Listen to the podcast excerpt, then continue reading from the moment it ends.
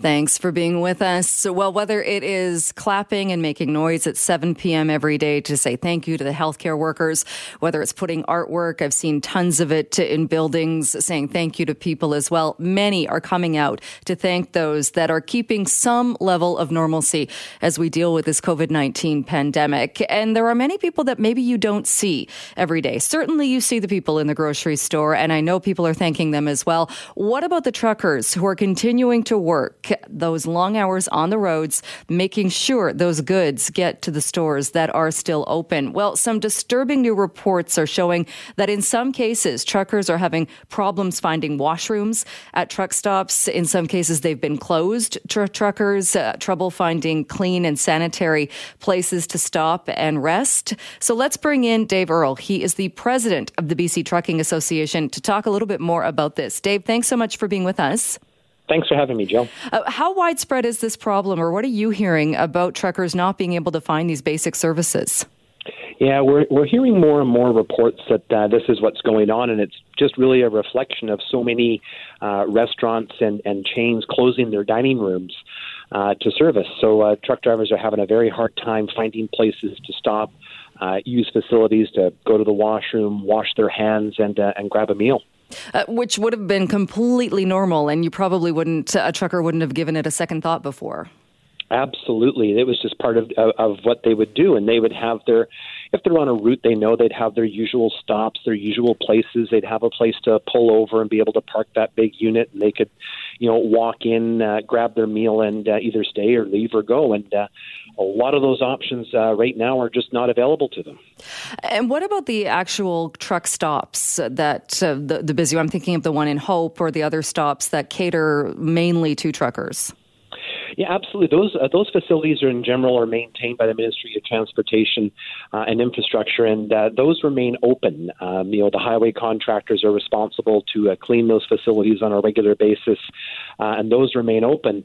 Um, but by and large, there's not any food or anything warm there to uh, to pick up. Uh, in some cases, there are vending machines, but uh, when you're pulling, you know, a, a, a 10 or 12 hour day, um, as much as you can bring a lunch with you, you're going to need some type of hot meal to keep you going, and uh, those just aren't available in those situations. And are you finding it then? Is it because the restaurants are closed and maybe they've gone to a takeout model, so the facilities just aren't there, or are places shutting them down because they don't want to clean them, they don't want to have them available to truckers? Bit of both. Um, what's been interesting is some of the, the shutdowns and not having it available uh, to truckers are actually at the shippers and receivers, uh, if you can believe it. So they're they're still shipping product. They're still wanting drivers to come to their facility and pick up their product, but they're barring those drivers from using facilities, um, which is just bizarre. Uh, in that you expect people to magically show up, uh, do the work, and uh, and and not support them in being able to do that work. Um, in other circumstances, it's just uh, closing operations because uh, they've needed to in a public setting. Hmm. Uh, and what about uh, keeping the trucks clean? Do truckers do that themselves, or are there companies that do that? A bit of both. Again, uh, we've developed a best practices document for drivers and for carriers uh, to be able to uh, talk about what to do and what not to do. Uh, when you think about it in terms of social distancing, um, there's perhaps no better uh, occupation in the current environment to support that because by and large, truck drivers work alone uh, for the vast majority of their day. Um, but we talk about maintaining social distancing and maintaining those protocols when they get to their point of origin or their point of destination. Um, you know, making sure there's hand sanitizer available uh, in the vehicles. And, uh, you know, we work with members to make sure that they can access uh, those materials as much as possible. But that's why it's so very important that people don't go out and buy these things and stockpile them uh, it's not just healthcare workers that need to be able to protect themselves. It's the drivers that we rely on for everything that we need day to day that need these materials.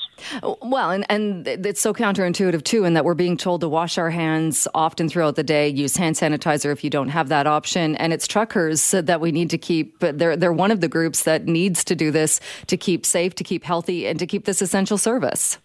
Uh, absolutely, Jill, and I, and I will mention that the message is getting out. Uh, we actually uh, saw some uh, some posts over the weekend in social media where a restaurant in Kelowna, I'm sorry, in Kamloops has actually uh, opened their washroom facilities just to commercial drivers. Hmm. So it's not available to you and I, members of the public, but uh, commercial drivers that show up there, not only can they get a meal, uh, they'll also be let inside to use the washroom. So really happy to see that that message is starting to take hold.